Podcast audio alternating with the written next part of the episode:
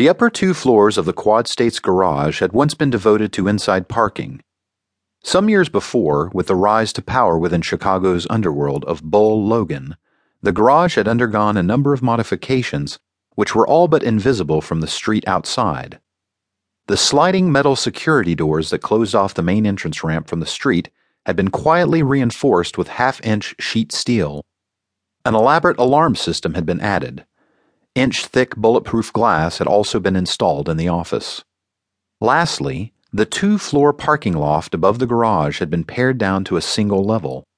The top floor, also heavily fortified, had been converted into a headquarters and meeting place for Logan's mob. Since the garage's low key grand reopening, numerous criminal operations had been coordinated from this concealed stronghold. External security for the garage had been planned just as meticulously. During the daylight hours, at least two men, one watching each exposed side of the garage, took note of any suspicious traffic approaching. At night, bright spotlights surrounded the building with a barrier of light which would defeat any stealthy approach. That left the flat rooftop as the apparent sole remaining approach, and the alarm system, invisible to all but an expert, acted to secure this means of ingress. The dark figure that approached the garage along Elm Street evinced no concern over any of these elaborate countermeasures. Dressed all in black and with his face concealed beneath a tight black hood that completely hid his features, this furtive stranger was one with the night.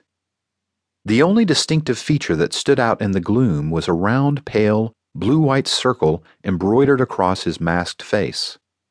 This briefly caught and reflected the glow of an isolated streetlight before a shift of position buried the telltale marking in the shadow cast by the downturned brim of his fedora.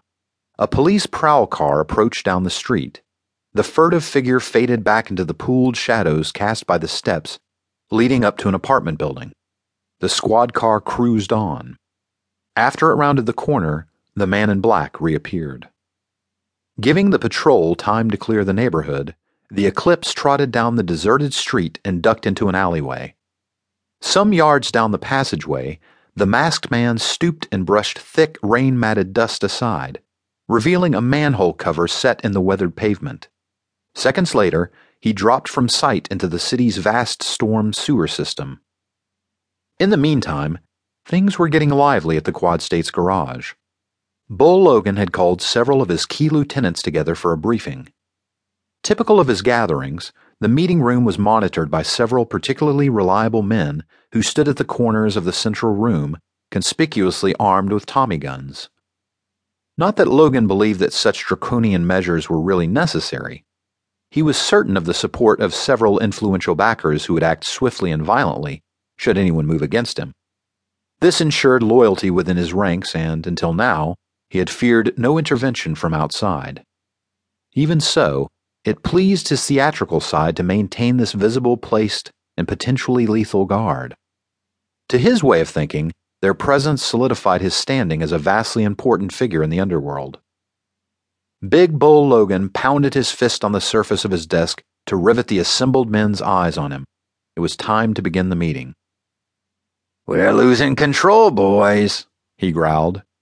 We've spent years setting up our operations to run like clockwork. Boyer, you control the river. Murphy, you manage the highway importation business. Dwight covers graft. Brophy has gambling cinched in. And so on and so on and etc.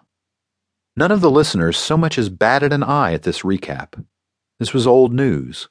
Logan would have hardly called an assembly to remind them of their duties. The unpleasant business was sure to come next, and nobody was in a hurry to hear it. Now suddenly we've got critical breakdowns in most of our most profitable operations. Logan swiveled his head across the small group like a disapproving owl. I am not happy. Listen, Bo, protested Brophy, a meaty man with a lopsided nose who was missing the better part of his right earlobe. It's some new party cutting in. None of my boys can get a slant on just who's behind all this. I don't care about that, Brophy. You either close them down, or I close you down and retool the whole operation.